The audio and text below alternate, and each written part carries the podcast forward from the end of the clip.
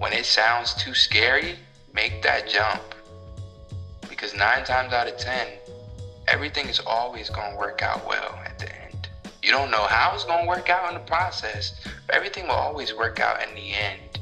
As long as you continue to um, not survive, but thrive.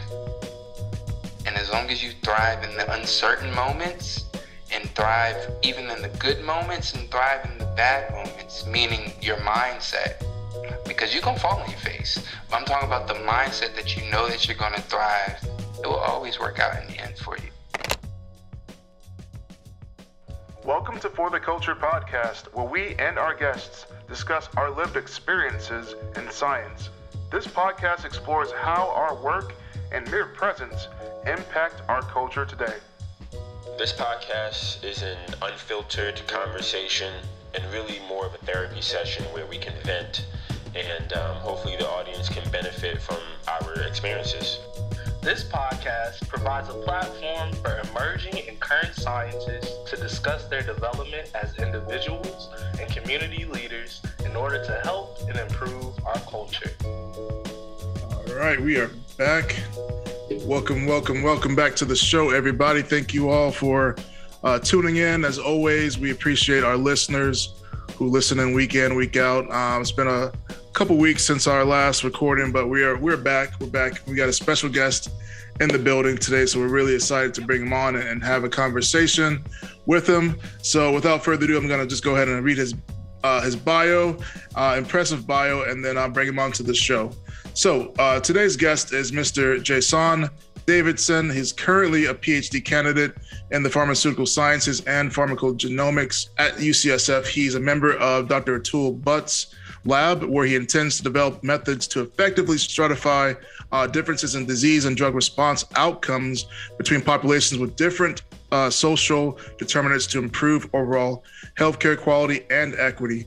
Jason's primary studies uh, primarily studies treatment utilization and health outcomes of type 2 diabetes, diabetes patients that are treated within the UC health system. Uh, Jason's main aspirations of scientific impact doesn't just involve research, but it involves the effective communication of science to communities of color in which his research affects the most. He believes that the, that science communication is the bridge that will connect scientists to everyday people to translate important findings in a digestible and useful way. And also, uh, he is uh, a graduate of Hampton University with the BS in biochemistry. Uh, he's also initiated into the Beta uh, Chi chapter of Kappa Alpha Psi Fraternity Incorporated while playing Division One football and leading the team as captain. So he's doing a lot of things on the field and off the field. But well, without further ado, welcome to the show, Jason Davidson. Thank you so much for having me. Welcome to the show. Um, your your bio was extensive. We only just covered a small bit of it, but is there anything that you want to add, uh, just as an intro uh, to our audience, and tell them a little bit about yourself? Um, yes. Well, thank you for speaking on my bio and talking about my bio. I would also like to mention that I'm extremely excited about science communication specifically because the field that I'm in with clinical informatics directly impacts people um, with clinical research findings. And I find it extremely important to use the findings from our research to be able to effectively communicate it to everyday people so they can understand what exactly is happening in their communities with respect to research, but exactly also what is happening in each disease area of clinical diseases. Awesome, awesome. So science communication is a is a huge thing. Uh, I think it kind of got national attention back in 2020 um, with a lot of misinformation that was going out there. So um, about the vaccine, that is. So could you give a little bit more background about how you kind of got into what attracted you to the field or the discipline of science communication, and maybe just talk about your STEM journey and, and uh, overall to this point. Okay, well, I'll, I'll talk about the STEM journey first because that will provide context for why I got into science communication. So, my introduction to STEM was very non traditional for most people. I did not know much about STEM growing up. Matter of fact, I didn't know much about science um, growing up. I grew up in Southeast Virginia, Newport News, Virginia, known as the 757. And growing up, a lot of things that were pushed were music, sports, the arts, and business. Um, there wasn't much room for science uh, incorporating that into where I grew up and the people that I associated with. So science was always uh, on the back burner rather than it being at the forefront of my childhood because of my experiences. So growing up, I had there's just people they call me the human calculator because uh, I can do any multiplication problem two by two or three by three with like in a matter of like a few seconds. Um, and because of that, that kind of got me into STEM because I was like, I have this knack for numbers. I have this knack for curiosity, this knack to be inquisitive. Um, and I didn't quite know how to translate that to sports, art, and business in the same fashion. So when I started my journey in STEM, I started my freshman year of college and I became a chemical engineer major. But I was extremely naive, right? So I initially wanted to become a chemical engineer major because I wanted to make drugs. I wanted to make drugs, but I didn't know how drugs were made. So I went in with the idea that I was going to make already made drugs like Viagra or metformin or you know cancer related drugs or anything like that. And i realized that that's not exactly how the pharmaceutical industry works. They work on developing new drugs and if it or optimizing drugs so i transitioned from that and went into biochemistry all while i'm still playing football went into biochemistry and that's when that's when life got hard for me um I would say so. I I started taking extreme, extre- extremely difficult chemistry courses such as analytical chemistry, physical chemistry, quantitative analyses, transport phenomenon, and these classes they were kicking my butt. Um, actually, and I almost gave up on science. But then I went into my junior year of of school at Hampton, and during that football season, I had two concussions um, that during that season. And because of those concussions, I was like, okay, I no longer have two routes. I can no longer take the football route. I can only go the science route now or take any other avenue. But I knew that science and football were two things that I was interested in at the time. So I decided to take the science route and I started doing my my research in my senior year of college, which is also pretty different from most people. You know, most people already know when they come in in STEM, they're taking, they're doing research freshman year, first semester, they're doing summer internships over the summer. I did none of that.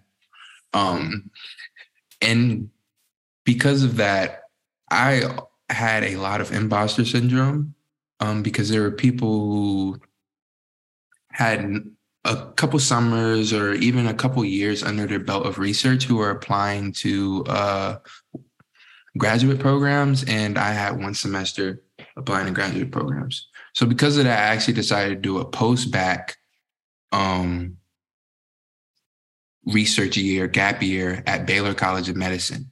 So my my first my first research experience was structural biology, and then my my gap year, I started doing gene therapy, which are two very different things, both wet lab, but two very different things.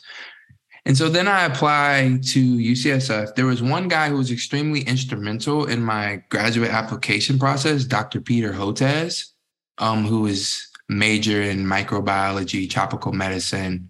He actually was on TV a couple times, very famous doctor uh, during when the pandemic first started. Um, and he was extremely influential in helping me get into grad school. So when I got to UCSF, I initially went into the chemical biology and chemistry program, and I got came into the program thinking I was going to do synthetic chemistry, drug discovery, but because of COVID hit, it forced me to learn how to code. Coding was extremely foreign to me and I didn't I didn't know how to code. And quite frankly, I was a little nervous and a little scared um, to learn how to code. But because I was forced how to code, I began to learn, l- look more into other ways of research that can be used by um, computational programming.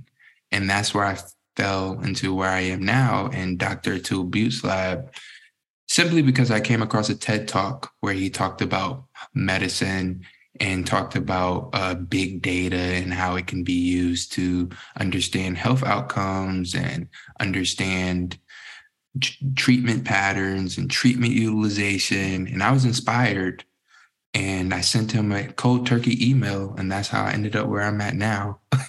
and so, so I completely transitioned from wet lab to computational lab. And I do think that if I was extremely influenced as a younger child to uh, go into science earlier, maybe I would have been more privy to different areas of science instead of just throwing myself in there naively. Um, and I may have been where I am now, maybe a little bit faster, but Godspeed, you know, we're always on, we all have our own time. Oh, that's so true. So, what are you doing in your research now? Because you go a little bit into that and what are your future goals for your research even um, after you finish your doctoral uh, studies yeah so my research now is have you are you familiar with electronic health records yes okay so we use electronic health records which are essentially records that are between a patient and a provider at any given encounter, meaning like a physician visit, visit, a surgical visit, um, whether you get treatments from the doctor, anything that you talk about between yourself and your doctor is essentially recorded in electronic health records. In our research, we utilize the data from these records to answer questions about hospital readmissions, surgical outcomes, health outcomes, meaning like treatment outcomes, randomized con- controlled trials, what for all different um, diseases. And I specifically work with type 2 diabetes. So I use social determinants of health, which are essentially the conditions in which people work, play, live, age, worship that affects their quality of life and health outcomes. And in this field, I, I look at social determinants of health from a population level, meaning that we use census tract information so whenever you fill out the census every 10 years, you fill out these surveys that includes how much money you make, how many people live in your household, your education level, meaning if you have lesser than a high school diploma, greater than college degree, so forth. Information about your location, meaning your location to grocery stores, your location to hospitals. They'll also provide information on whether you have a telephone or not. And these surveys gather so much information that is publicly available data. And because it's publicly available data, it can be used by anyone to develop any sort of research questions. But of course, the people are de identified, so you don't know who the people are. So in my research, I take the data from the census at the population level, meaning like patients in each zip code, for example. And we take that data on their socioeconomic status and some of the things that I mentioned earlier and we use those and we categorize them to understand how does socioeconomic status meaning if you have a higher income or a lower income can affect your treatment outcomes for instance for type 2 diabetes to see if maybe patients who have a lower socioeconomic status have worse outcomes than those who have a higher socioeconomic status? Or does mental health play a role into their health outcomes? Does education play a role into their health outcomes and all of that? Wow. Sounds like some really cutting edge research. Um, what would you like to do with the skills and the techniques that you're learning now um, in your doctoral research? What would you like to do with that later on? Well, it's funny that you asked that because one day I, I, one day I feel like I'm going to go into industry. The next day I'm ready to do to start my startup. The next day I want to be in academia. So the answer to that question is always evolving, primarily because the skills that I'm learning in this lab and learning throughout my PhD process can be applicable to all three, especially in this field. We're in such a premature uh, age, I would say. Um, not premature, but very infant stage. That's the word, infant stage in this field, where the opportunity is wide open. Opportunity meaning to develop artificial intelligence tools to help physicians make better decisions, um, opportunity to develop tools that can help us help inform physicians about treatment patterns in populations in different population groups opportunity to consult opportunity to develop digital health platforms to help aid with medical tech with med, with med tech devices. So the field is really open when it comes to medical informatics that it's really hard to make a decision on exactly where I want to go at this time. But I will say that industry and startup has a higher priority than academia does. Um, and a lot of that has to do with the fact that academia is a slow brew. Hmm. And there's absolutely nothing wrong with a slow brew, but the outcome or the probability of a likely outcome in academia is not as high is when it comes to industry. And industry makes more money, so why not? you know, like why not? that's a great answer. yeah, so I mean that's that's a great, yeah, great answer. Um, I'm definitely gonna steal that comment of always evolving for sure. um, I feel like you know, especially when you get like closer to graduation, like I'm kind of like my last two years and so people will start revving up the questions of, so what's next? So what's next? So what's next? You know. So I think, yeah, I'm just gonna go, yeah, always evolving, you know, stay tuned on the next episode of Dragon Ball Z, you know. so uh so that's a great answer for one. Two, uh, I also did a post bac at, at Baylor College of Medicine, uh, which also kind of helped me get started on the uh, bioinformatics side of things, on the coding side of things. So shout out to BCM. Shout and out. So right, right. Actually, our, our last guest uh, was on, is, is from BCM as well. He has his uh, PhD there. Um, you might know him.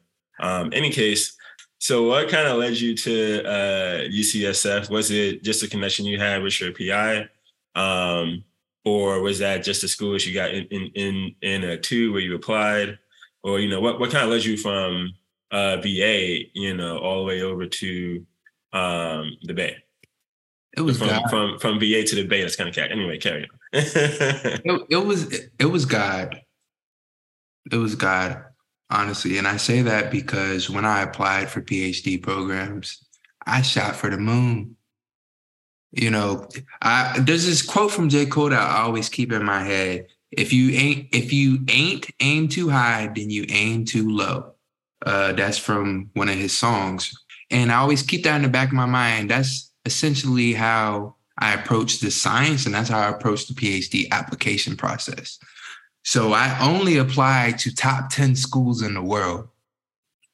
I say that to say I only applied to top 10 schools in the world. I applied to Rockefeller, I applied to Weill Cornell, I applied to Stanford, I applied to UCSF, I applied to, I did apply to Baylor College of Medicine because I was there. Um, I applied to Hopkins. I applied to UPenn. I aimed. I shot for the moon. For the moon, shooting for the moon or high risk led me to only get three interviews, and out of those three interviews, I only got one acceptance, and that acceptance happened to be UCSF. And so that's why I say it was Guy. And I really only applied to UCSF because someone told me about it. I did not know what UCSF was until someone told me about it and then I realized it was top 10. And I was like, okay, well, I'm going. Well, I'm going to apply.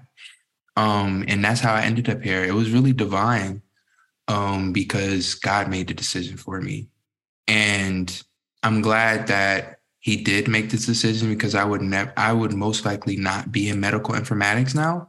I may still be in basic wet lab, uh, doing drug discovery, protein modeling, synthetic chemistry, and I may not be as happy as I am today. So, yo, that is an amazing journey, man. I'm really happy that you found your way into this space. Um, because there's not a lot of us in this space. and I can't be in all spaces at all times. I, I find the work that you do really interesting. I didn't learn really about uh, that aspect of like looking at claims data and real world evidence. That whole that whole term right there, real world evidence, real world data. I didn't really hear about until a couple of years ago, well into my PhD, well, well into the PhD program. You spoke in at least in your bio about um, the, the I guess the kind of marriage between real world evidence, using that information to advance health equity. Uh, could you talk a little bit about how you think your skills and the things that your training can help advance health equity for the people that look like you and others? Yeah, I can speak on that. Um, a lot of it has to come from relativity. The fact that I can relate because the communities that are being affected mostly when it comes to social terms of health I'm a part of that community. For that being one, like my family is a part of that community. My family suffered from type 2 diabetes, hypertension, cardiovascular disease, all of that, just to name a few. Some cancer, breast cancer, colon cancer, just to name a few. And what I realized when I stepped into this field, and this is how I know it was divine, was because when I stepped into this field and began reading research papers in this field, I realized that physicians or academic researchers would answer questions, for example, talking about cancer hospital readmissions. They would talk about the data, talk about data driven decisions, um, but they would never talk about how exactly it impacts people of different races or people of different socioeconomic statuses and how that can play a role to actually increase health equity. It was always about this is the data that we found, this is the results. And it makes it makes sense because that's kind of how scientists are meant to explain. It's very didactic, you know. You have intro, you have your background, you have your methods, you have your results, you may have a discussion.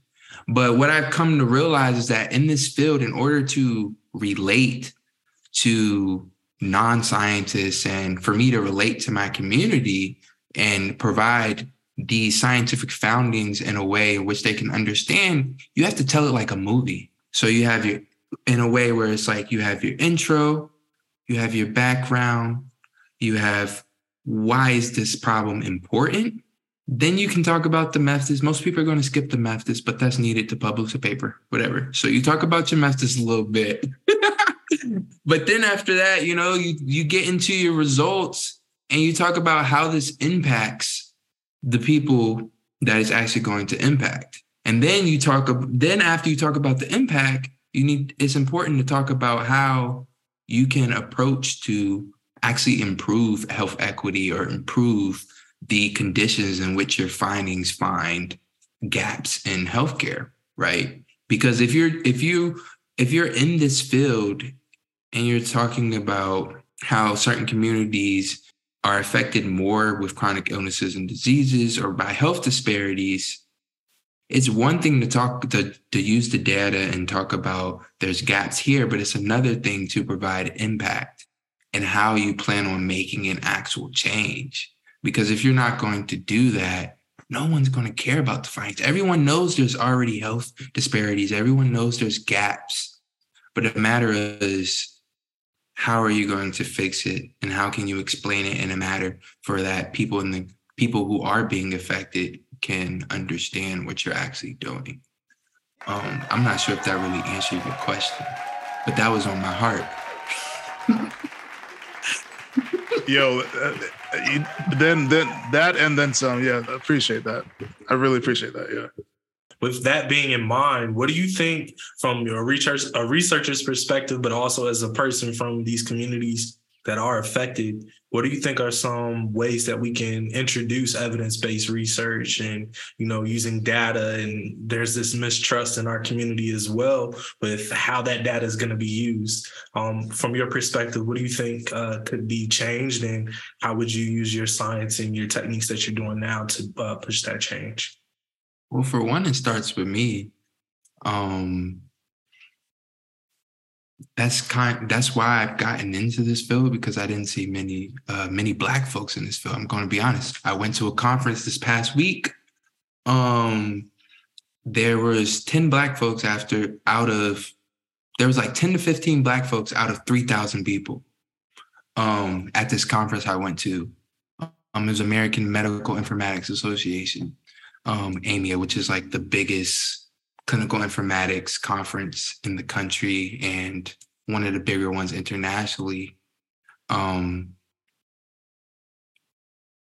so it starts with me, um, but also bringing awareness around disparities and bringing awareness around social determinants of health and actually creating comfortability for patients.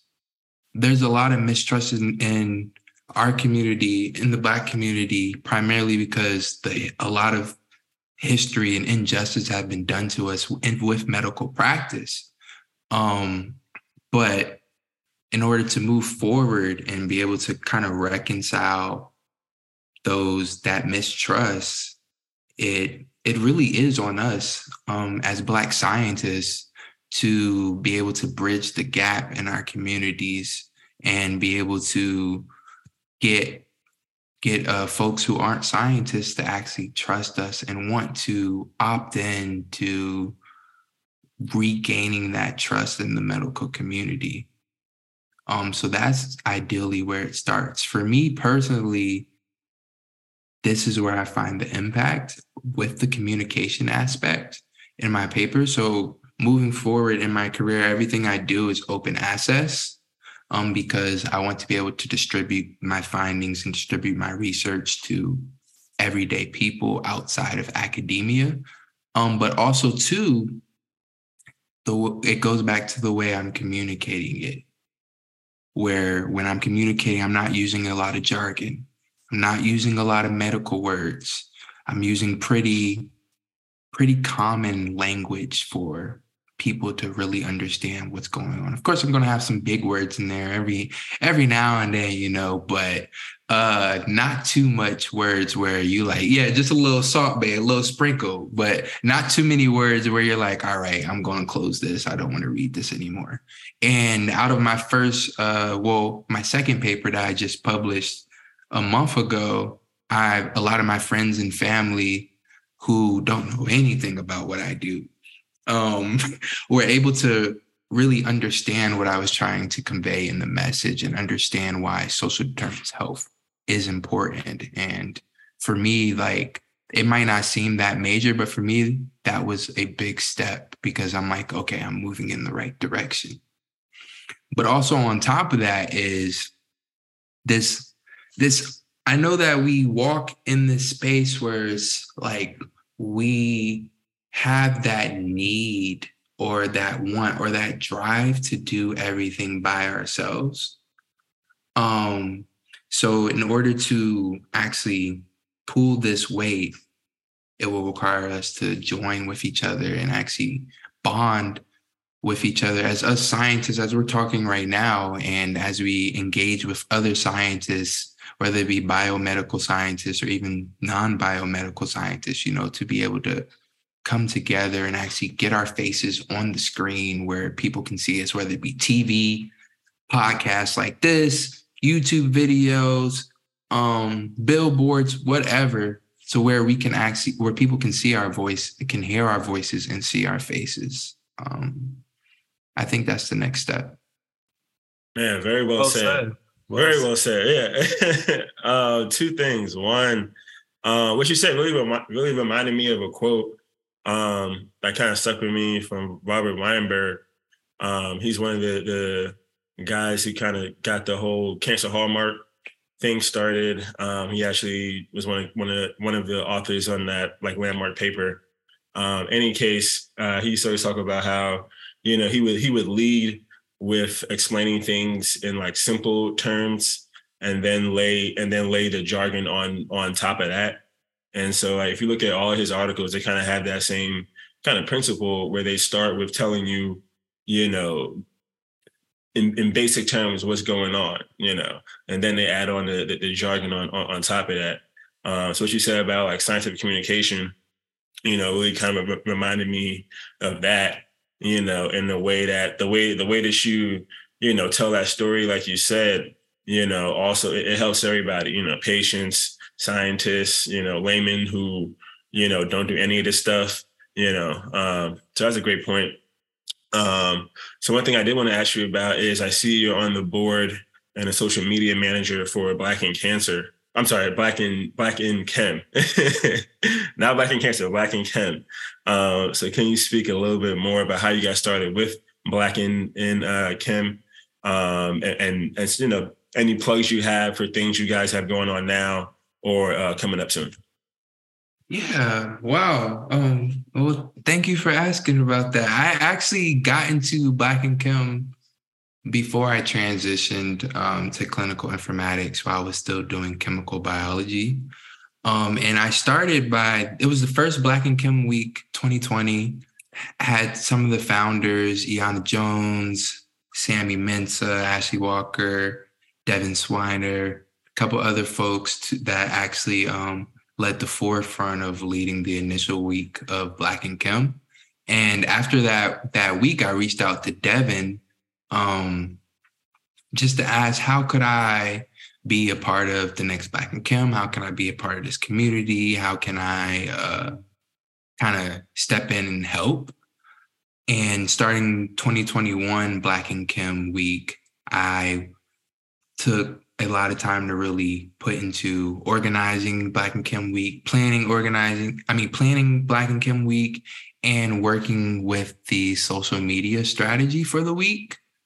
And that's kind of how I got my foot in the door. Once I got my foot in the door from, from there, they asked me to be the social media uh, manager. And from there, I became an e-board member as well. And I truly enjoy being a part of this community. I feel like I feel like what we're doing at Black in Chem and engaging with Black chemists across the world and putting on um, events um, such as our Twitter Spaces, which I do uh, host the Twitter Spaces. We had some. We had one for Women's History Month, Black History Month. During Black History Month, we had several different ones. Our most recent one was with Dr. Jose Nelson, who just won the Blavatnik Award, which is in a very prestigious award for um, chemists. Um, and I just enjoy being a part of this community. So some of the things that we have moving forward is currently we have letters for pre-scientists and um, in cooperation with Black in Neuro, um, which we essentially uh, got Black chemists and Black neuroscientists to be able to be pen pals for uh, young uh, Black Black children who are in middle school and high school. That's one of our uh, lead initiatives that we're working on now. Another initiative that we will, I can't say that one, um, but I can't say that one, but uh, other initiatives that we have is we have a global Zach uh, Slack channel as well that we work on creating community amongst uh, Black chemists globally and nationally. Um, my mind is going blank. What else do we have going on currently in the future? Um, my mind is going blank, but essentially we we're creating uh, partnerships with chemical companies. We created partnerships with DE Shaw. We created a few partnerships with other um, companies as well. I can't remember on the top of my head, but essentially, Black in Chem, our foundation is based on connecting Black chemists globally and creating opportunities, networking, and partnerships to overall increase the um, the voices for Black chemists. I know you mentioned that um, you transition from wet lab to dry lab or you know lab versus uh, com- computational aspects of things. Uh, i know some other students are you know whether they be high school or grad school or even beyond are are considering transitions like that that are pretty big you know and a lot of you know self-doubt and can come into your into your mind. So can you talk about just how you how you conceptualized or how was the decision made for you to trans transition from the wet lab to the dry lab, knowing that you had to learn how to code from scratch because it, it's not easy. Trust, and I, I know that it's not easy. But um, what what were some of the things that kind of helped you make that decision? The biggest thing for me was being open. Um, mm. I was a new graduate student. I didn't really know which path I wanted to take. So that allowed me to be open. And it being ignited by the pandemic, meaning that all the wet labs were closed for the first um, quarter of my PhD program, I I really had no choice but to code. Um, but the beauty of it was that I what's so funny when I tell people this story is that I absolutely hated coding. I was a chemical engineer major before I switched to biochemistry.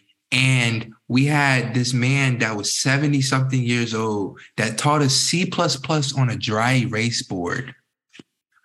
On a dry erase board, man. I cannot remember his name right now. I wish I could remember, but he taught us C on a dry erase board. I was traumatized. I was like, you know what? I never want to code again. This is not for me. But what's funny is because you never really understand, like you never really know what the future holds for you. And I would have never knew that I was going to code if I didn't end up at UCSF. And so I just had an open mind and I just continued to learn and kind of rock with the uncertain waters of it. And I ended up loving it. And I love the work life balance. I can work at home. I'm not tied to mice. I'm not tied to sales. I'm not Sorry, I'm fighting over a mass spec. it must be nice, man. It must be nice. like, Don't rub I, it in, bro. Don't rub it in. I try not to. but no, I like in all like aside from jokes and games, like I really appreciate the work life balance. But even on top of that, and I know that since this is the last question, I guess I will leave people with this who's listening and thinking about making that jump. When it sounds too scary, make that jump. Because nine times out of 10, everything is always going to work out well at the end. You don't know how it's going to work out in the process, but everything will always work out in the end. As long as you continue to um, not survive, but thrive. And as long as you thrive in the uncertain moments and thrive even in the good moments and thrive in the bad moments, meaning your mindset, because you can fall on your face. But I'm talking about the mindset that you know that you're going to thrive. It will always work out in the end for you. Sounds like a true football player's uh a, a, real football player's mentality right there. Um, so I, I, guess I'm gonna ask the question too. Uh, I love sports.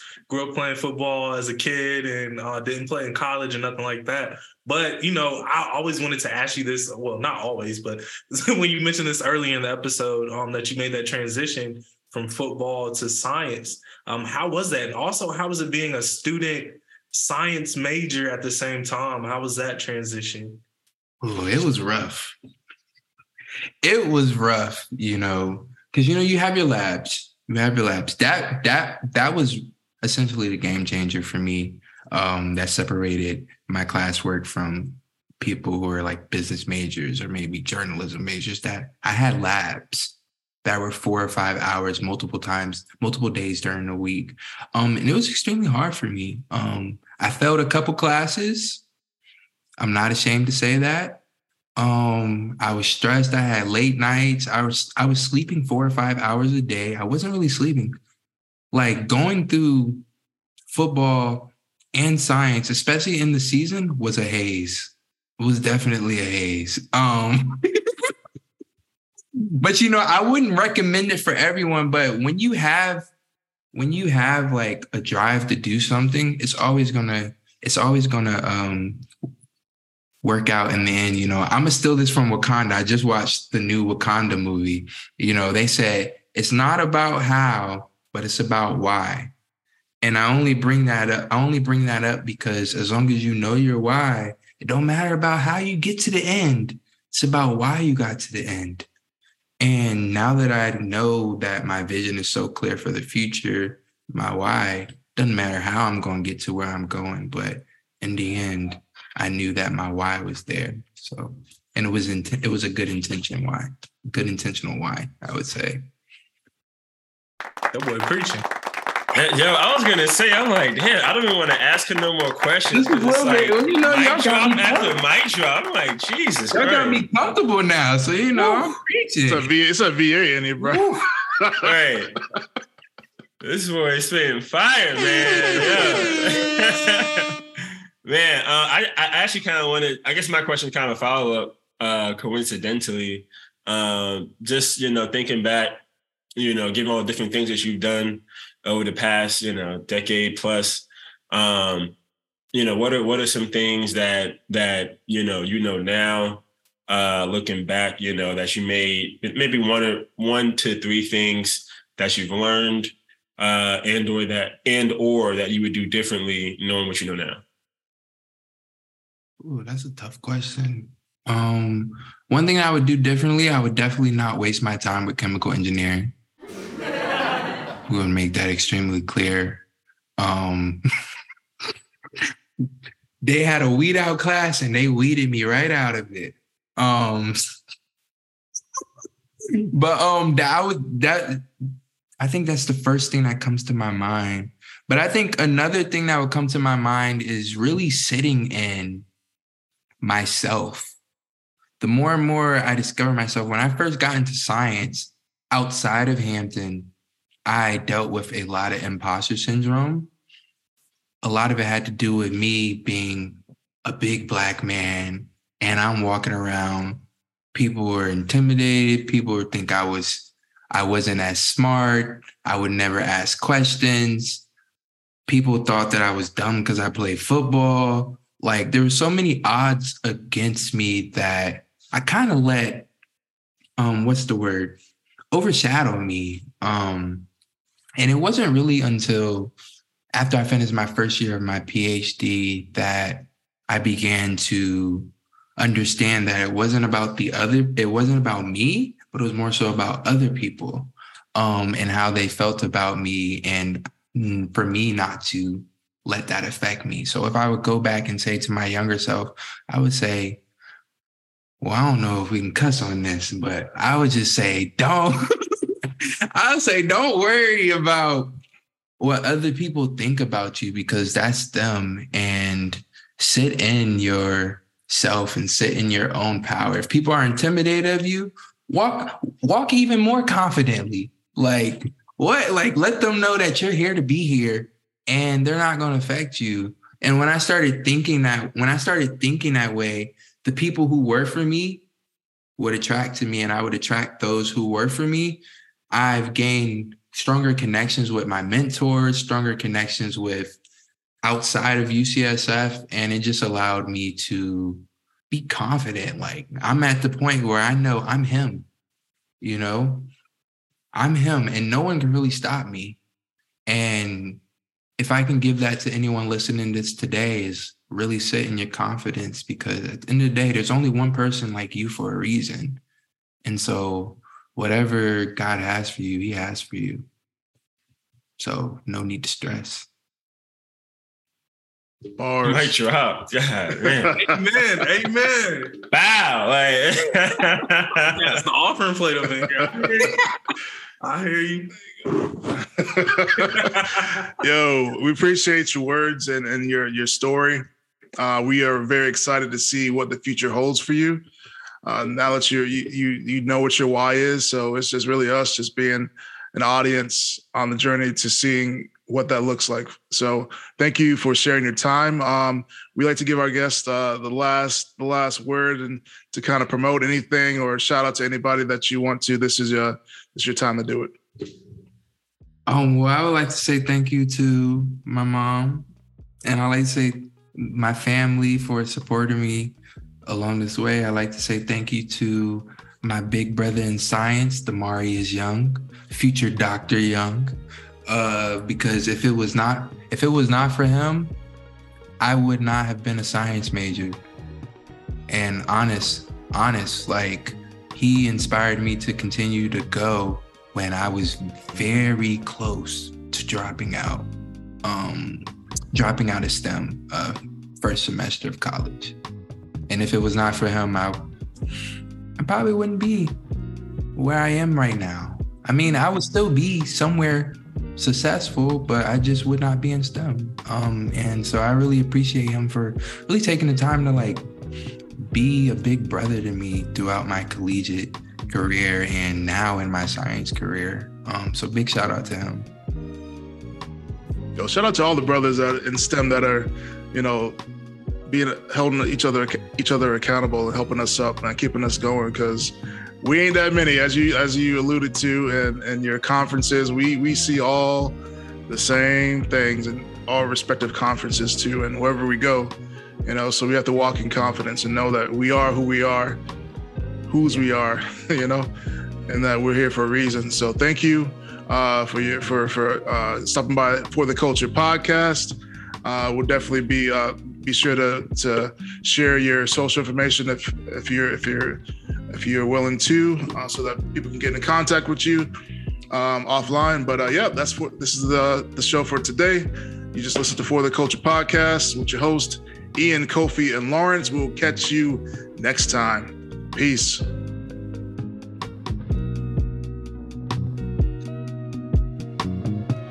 Thanks for listening to For the Culture podcast with your hosts, Ian, Kofi, and Lawrence. If you're new here, don't forget to click that subscribe button and follow us on social media. Help us grow by liking and sharing this episode with your family and friends. Hey, that's all for this episode. See you next time.